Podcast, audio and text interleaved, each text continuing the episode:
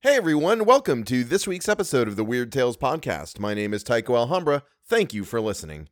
If this is your first episode, welcome. I'm happy to have you here. And please know that you are welcome regardless of your race, religion, sexual orientation, or gender identity.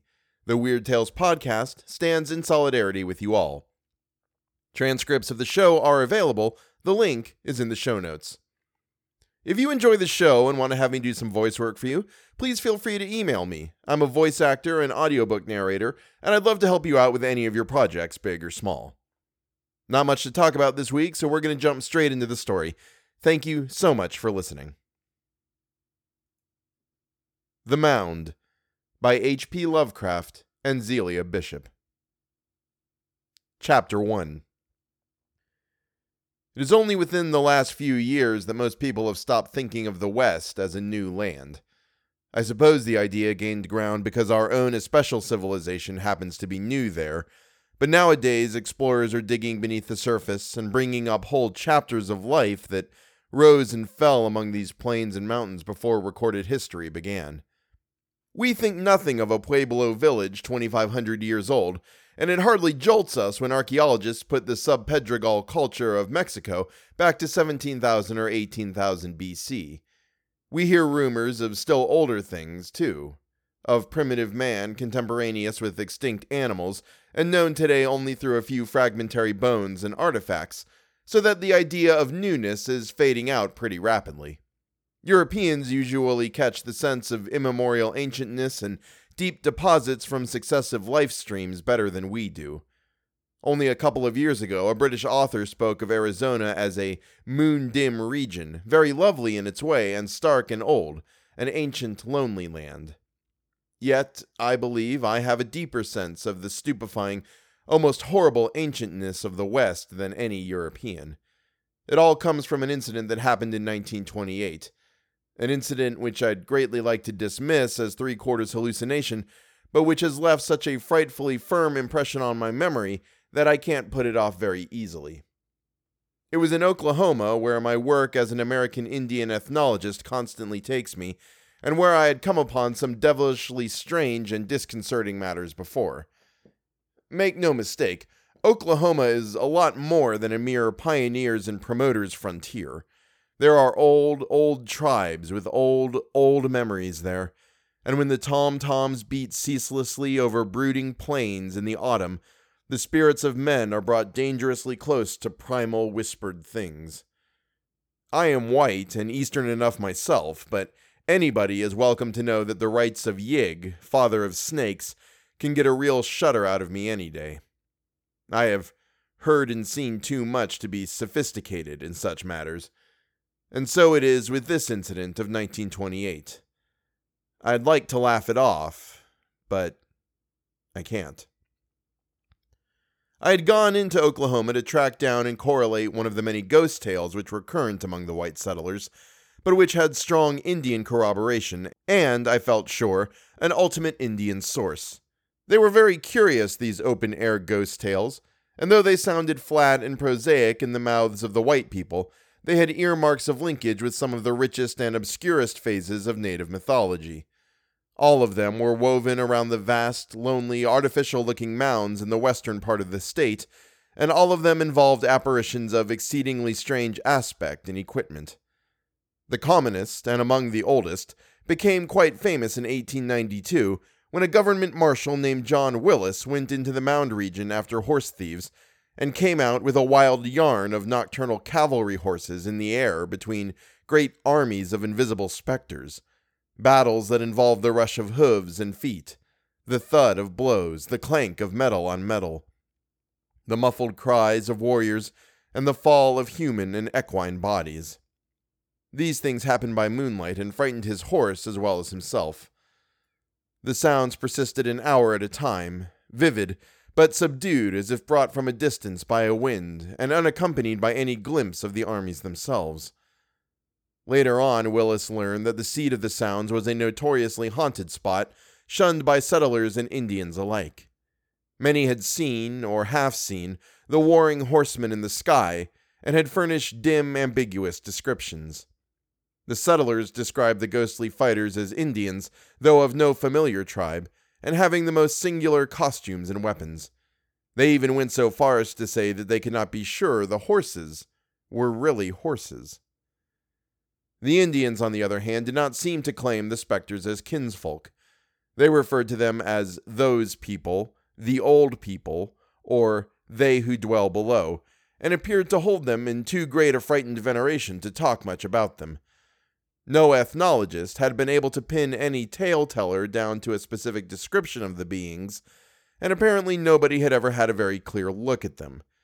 The Indians had one or two old proverbs about these phenomena, saying that men very old make very big spirit, not so old, not so big, older than all time, then spirit he so big he near flesh. Those old people and spirits they mix up, get all the same. Now, all of this, of course, is old stuff to an ethnologist, of a piece with the persistent legends of rich hidden cities and buried races which abound among the Pueblo and Plains Indians, and which lured Coronado centuries ago on his vain search for the fabled Quivira. What took me into western Oklahoma was something far more definite and tangible. A local and distinctive tale which, though really old, was wholly new to the outside world of research, and which involved the first clear descriptions of the ghosts which it treated of. There was an added thrill in the fact that it came from the remote town of Binger in Caddo County, a place I had long known as the scene of a very terrible and partly inexplicable occurrence connected with the snake god myth. The tale, outwardly, was an extremely naive and simple one, and centered in a huge lone mound or small hill that rose above the plain about a third of a mile west of the village. A mound which some thought a product of nature, but which others believed to be a burial place or ceremonial dais constructed by prehistoric tribes. This mound, the villagers said, was constantly haunted by two Indian figures which appeared in alternation an old man who paced back and forth along the top from dawn till dusk, regardless of the weather and with only brief intervals of disappearance, and a squaw who took his place at night with a blue flamed torch that glimmered quite continuously till morning. When the moon was bright, the squaw's peculiar figure could be seen fairly plainly, and over half the villagers agreed that the apparition was headless. Local opinion was divided as to the motives and relative ghostliness of the two visions. Some held that the man was not a ghost at all, but a living Indian who had killed and beheaded a squaw for gold and buried her somewhere on the mound. According to these theorists, he was pacing the eminence through sheer remorse, bound by the spirit of his victim, which took visible shape after dark. But both man and woman were ghosts, the man having killed the squaw and himself as well at some very distant period. These and minor variant versions seem to have been current ever since the settlement of the Wichita County in 1889, and were, I was told, sustained to an astonishing degree by still existing phenomena, which anyone might observe for himself. Not many ghost tales offer such free and open proof, and I was very eager to see what bizarre wonders might be lurking in this small, obscure village so far from the beaten path of crowds and from the ruthless searchlight of scientific knowledge. So, in the late summer of 1928, I took a train for Binger and brooded on strange mysteries as the cars rattled timidly along their single track through a lonelier and lonelier landscape. Binger is a modest cluster of frame houses and stores in the midst of a flat, windy region full of clouds of red dust. There are about 500 inhabitants besides the Indians on a neighboring reservation, the principal occupation seeming to be agriculture. The soil is decently fertile, and the oil boom has not reached this part of the state. My train drew in at twilight, and I felt rather lost and uneasy, cut off from wholesome and everyday things, as it puffed away to the southward without me. The station platform was filled with curious loafers, all of whom seemed eager to direct me when I asked for the man to whom I had letters of introduction. I was ushered along a commonplace main street whose rutted surface was red with the sandstone soil of the country, and finally delivered at the door of my prospective host. Those who had arranged things for me had done well, for Mr. Compton was a man of high intelligence and local responsibility, while his mother, who lived with him and was familiarly known as Grandma Compton, was one of the first pioneer generation, and a veritable mine of anecdote and folklore. That evening, the Compton summed up for me all the legends current among the villagers, proving that the phenomenon I had come to study was indeed a baffling and important one. The ghosts, it seems, were accepted almost as a matter of course by everyone in Binger. Two generations had been born and grown up within sight of that queer lone tumulus and its restless figures. The neighborhood of the mound was naturally feared and shunned, so that the village and the farms had not spread toward it in all four decades of settlement. Yet venturesome individuals had several times visited it. Some had come back to report that they saw no ghosts at all when they neared the dreaded hill, that somehow the lone sentinel had stepped out of sight before they reached the spot, leaving them free to climb the steep slope and explore the vast summit. There was nothing up there, they said, merely a rough expanse of underbrush. Where the Indian watcher could have vanished to, they had no idea. He must, they reflected, have descended the slope and somehow managed to escape unseen along the plain, although there was no convenient cover within sight. At any rate, there did not appear to be any opening into the mound, a conclusion which was reached after considerable exploration of the shrubbery and tall grass on all sides. In a few cases, some of the more sensitive searchers declared that they felt a sort of invisible restraining presence but they could describe nothing more definite than that. It was simply as if the air thickened against them in the direction they wished to move. It is needless to mention that all these daring surveys were conducted by day. Nothing in the universe could have induced any human being, white or red, to approach that sinister elevation after dark, and indeed no Indian would have thought of going near it, even in the brightest sunlight. But it was not from the tales of these sane, observant seekers that the chief terror of the ghost mound sprang. Indeed, had their experience been typical, the phenomenon would have bulked far less prominently in the local legendary. The most evil thing was the fact that many other seekers had come back strangely impaired in mind and body, or had not come back at all. The first of these cases had occurred in 1891 when a young man named Heaton had gone with a shovel to see what hidden secrets he could unearth. He had heard curious tales from the Indians and had laughed at the barren report of another youth who had been out to the mound and had found nothing. Heaton had watched the mound with a spyglass from the village while the other youth made his trip, and as the explorer neared the spot, he saw the sentinel Indian walk deliberately down into the tumulus as if a trap door and staircase existed on the top. The other youth had not noticed how the Indian disappeared, but had merely found him gone upon arriving at the mound. When Heaton made his own trip, he resolved to get to the bottom of the mystery, and watchers from the village saw him hacking diligently at the shrubbery atop the mound. Then they saw his figure melt slowly into invisibility, not to reappear for long hours, till after the dusk drew on and the torch of the headless squaw glimmered ghoulishly on the distant elevation. About two hours after nightfall, he staggered into the village, minus his spade and other belongings, and burst into a shrieking monologue of disconnected ravings. He howled of shocking abysses and monsters, of terrible carvings and statues, of inhuman captors and grotesque tortures, and of other fantastic abnormalities too complex and chimerical even to remember. Old, old, old, he would moan over and over again. Great God, they're older than the earth, and came here from somewhere else. They know what you think and make you know what they think.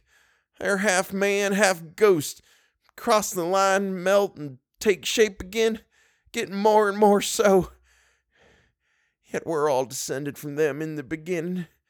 Children of Tulu, everything made of gold. Monstrous animals, half human, dead slaves. Madness! Yeah, Shub that white man.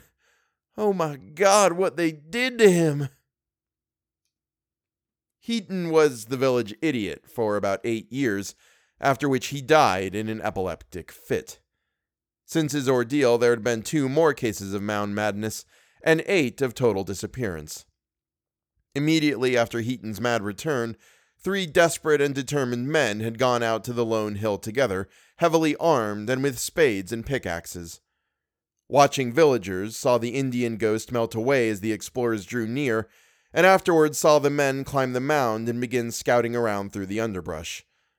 All at once, they faded into nothingness, and were never seen again. One watcher, with an especially powerful telescope, thought he saw other forms dimly materialize beside the hapless men and drag them down into the mound, but this account remains uncorroborated. It is needless to say that no searching party went out after the lost ones, and that for many years the mound was wholly unvisited. Only when the incidents of 1891 were largely forgotten did anybody dare to think of further explorations. Then, about 1910, a fellow too young to recall the old horrors made a trip to the shunned spot and found nothing at all. By 1915, the acute dread and wild legendary of 91 had largely faded into the commonplace and unimaginative ghost tales at present surviving. That is, had so faded among the white people. On the nearby reservation were old Indians who thought much and kept their own counsel. About this time, a second wave of active curiosity and adventuring developed, and several bold searchers made the trip to the mound and returned. Then came a trip of two Eastern visitors with spades and other apparatus, a pair of amateur archaeologists connected with a small college who had been making studies among the Indians. No one watched this trip from the village, but they never came back. The searching party that went out after them, among whom was my host Clyde Compton, found nothing whatsoever amiss at the mound. The next trip was the solitary venture of old Captain Lawton, a grizzled pioneer who had helped to open up the region in 1889, but who had never been there since. He had recalled the mound and its fascination all through the years, and being now in comfortable retirement, resolved to have a try at solving the ancient riddle.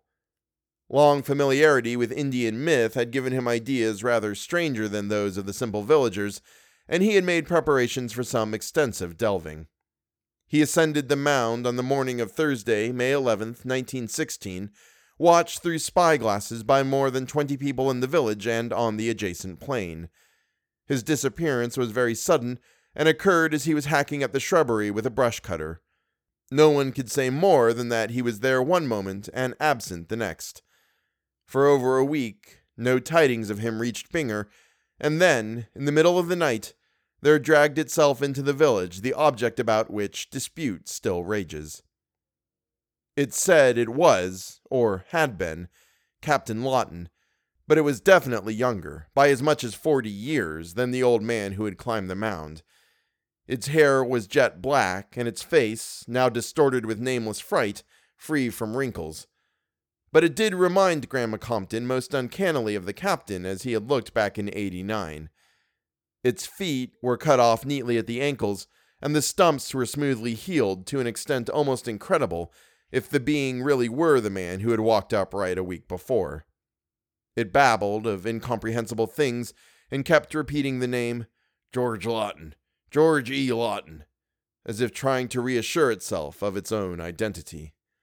The things it babbled of, Grandma Compton thought, were curiously like the hallucinations of poor young Heaton in 91, though there were minor differences. The blue light, the blue light, muttered the object, always down there, before there were any living things, older than the dinosaurs. Always the same, only weaker, never death.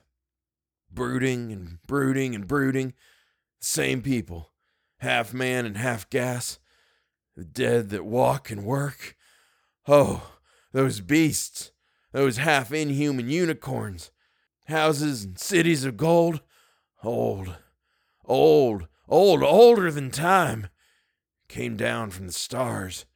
Great Tulu, Azathoth, Nyarlathotep, Hotep, waiting, waiting. The object died before dawn.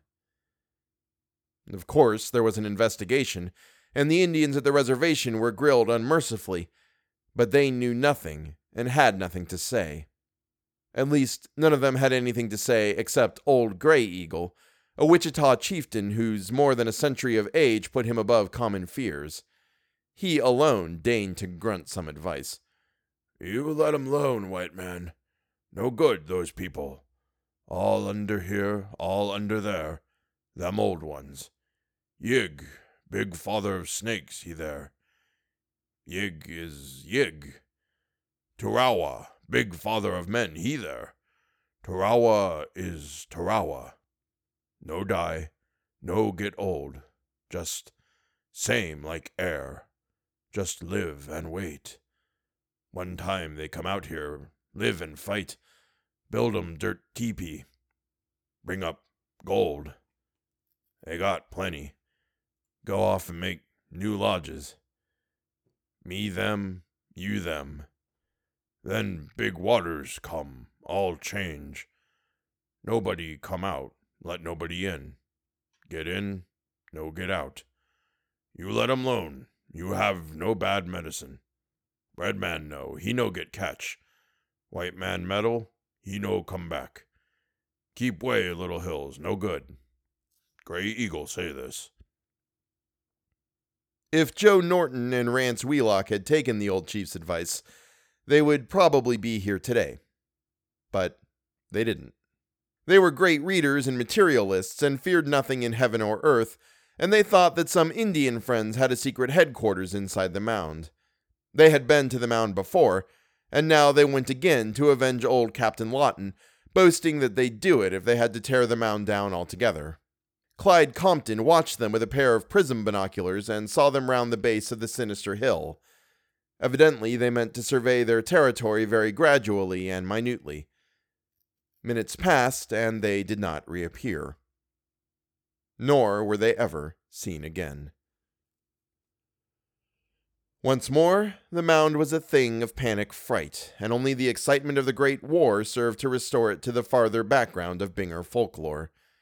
It was unvisited from 1916 to 1919, and would have remained so but for the daredeviltry of some of the youths back from service in France. From 1919 to 1920, however, there was a veritable epidemic of mound visiting among the prematurely hardened young veterans, an epidemic that waxed as one youth after another returned unhurt and contemptuous. By 1920, so short is human memory, the mound was almost a joke, and the tame story of the murdered squaw began to displace darker whispers on everybody's tongues. Then two reckless young brothers, the especially unimaginative and hard boiled Clay boys, decided to go and dig up the buried squaw and the gold for which the old Indian had murdered her. They went out on a September afternoon, about the time the Indian tom toms began their incessant annual beating over the flat, red, dusty plains. Nobody watched them, and their parents did not become worried at their non return for several hours. Then came an alarm and a searching party, and another resignation to the mystery of silence and doubt. But one of them came back after all. It was Ed, the elder, and his straw colored hair and beard had turned an albino white for two inches from the roots. On his forehead was a queer scar like a branded hieroglyph. Three months after he and his brother Walker had vanished, he skulked into his house at night, wearing nothing but a queerly patterned blanket which he thrust into the fire as soon as he had got into a suit of his own clothes. He had told his parents that he and Walker had been captured by some strange Indians, not Wichitas or Caddos, and held prisoners somewhere toward the west. Walker had died under torture, but he himself had managed to escape at a high cost. The experience had been particularly terrible, and he could not talk about it just then. He must rest, and anyway, it would do no good to give an alarm and try to find and punish the Indians. They were not of a sort that could be caught or punished, and it was especially important for the good of Binger, for the good of the world, that they be not pursued into their secret lair. As a matter of fact, they were not altogether what one could call real Indians. He would explain about that later. Meanwhile, he must rest. Better not to rouse the village with the news of his return. He would go upstairs and sleep. Before he climbed the rickety flight to his room, he took a pad and pencil from the living room table and an automatic pistol from his father's desk drawer. Three hours later, the shot rang out. Ed Clay had put a bullet neatly through his temples with a pistol clutched in his left hand, leaving a sparsely written sheet of paper on the rickety table near his bed. He had, it later appeared from the whittled pencil stub and stove full of charred paper, originally written much more, but had finally decided not to tell what he knew beyond vague hints. The surviving fragment was only a mad warning scrawled in a curiously backhanded script, the ravings of a mind obviously deranged by hardships, and it read thus, rather surprisingly for the utterance of one who had always been stolid and matter of fact. For God's sake, never go near that mound. It's part of some kind of world so devilish and old it cannot be spoke about. Me and Walker Wint was took into the thing and just melted at times and made up again, and the whole world outside is helpless alongside of what they can do. They will live forever, young as they like, and you can't tell they're really men or just ghostesses, and what they do can't be spoke about, and this is only one entrance. You can't tell how big the whole thing is. After what we've seen, I don't want to live any more France with nothing besides this. And see what people always keep away. Oh God, they would if they see poor Walker like he was in the end. Yours truly, Ed Clay. At the autopsy, it was found that all of young Clay's organs were transposed from right to left within his body, as if he had been turned inside out. Whether they had always been so, no one could say at the time, but it was later learned from Army records that Ed had been perfectly normal when mustered out of the service in May 1919. Whether there was a mistake somewhere, or whether some unprecedented metamorphosis had indeed occurred, is still an unsettled question, as is also the origin of the hieroglyph like scar on the forehead. That was the end of the explorations of the mound. In the eight intervening years, no one had been near the place, and few indeed had even cared to level a spyglass at it. From time to time, people continued to glance nervously at the lone hill as it rose starkly from the plain against the western sky, and to shudder at the small dark speck that paraded by day and the glimmering will o' the wisp that danced by night. The thing was accepted at face value as a mystery not to be probed, and by common consent, the village shunned the subject. It was, after all, quite easy to avoid the hill, for space was unlimited in every direction, and community life always follows beaten trails. The mound side of the village was simply kept trailless, as if it had been water or swampland or desert. And it is a curious commentary on the stolidity and imaginative sterility of the human animal that the whispers with which children and strangers were warned away from the mound quickly sank once more into the flat tale of a murderous Indian ghost and his squaw victim. Only the tribesmen on the reservation and thoughtful old timers like Grandma Compton remembered the overtones of unholy vistas and deep cosmic menace which clustered around the ravings of those who had come back changed and shattered.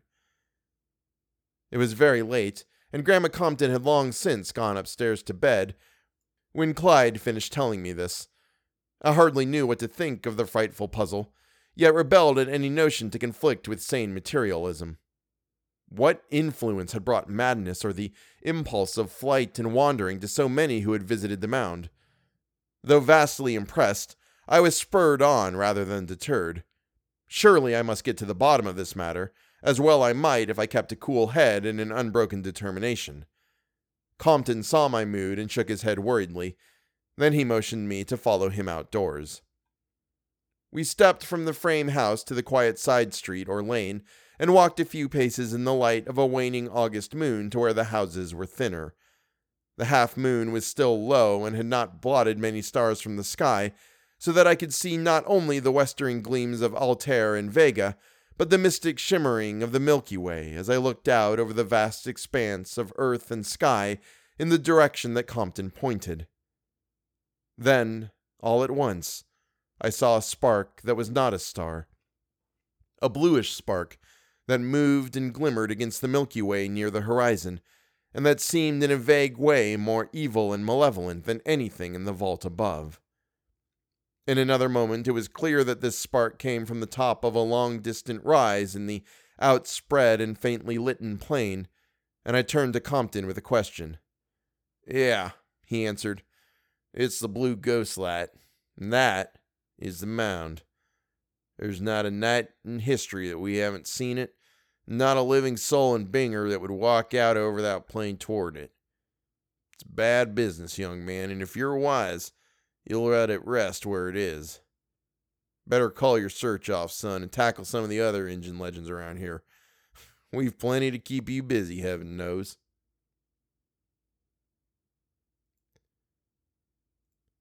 And that was part one of The Mound by H.P. Lovecraft and Zealia Bishop. Thank you to everyone who supports the show and has helped me out with my computer repairs this week. I should be getting my computer back in the next couple of days, so hopefully I'll be back to normal soon. If you enjoy the show and want to help support it, please feel free to join me on Patreon, patreon.com slash the Weird Tales Podcast. This weekend, the first chapter of the first narrative of the second period of the Moonstone released, and it features my wife doing the reading. That's available to the $10 tier patrons, and it comes with the outtakes reel, and if you know me and my wife, the outtakes are definitely worth listening to. Thank you so much, Ryan Patrick. Ineptus Astartes, thank you. Matthias Hansen, thank you. Mark Vincent, thank you so much. Eric Braun, thank you for your support. Please feel free to leave me a rating and a review on iTunes. Go and get vaccinated if you haven't already. Wear a mask whether you have or not. Punch a racist in the face. You know, just for funsies. And always remember the journey comes before the destination. When you fall, and you will fall, if you stop, then the failure becomes your destination. Pick yourself up and continue on. The most important step any person can take is always the next one. Thank you for listening, and have a good week.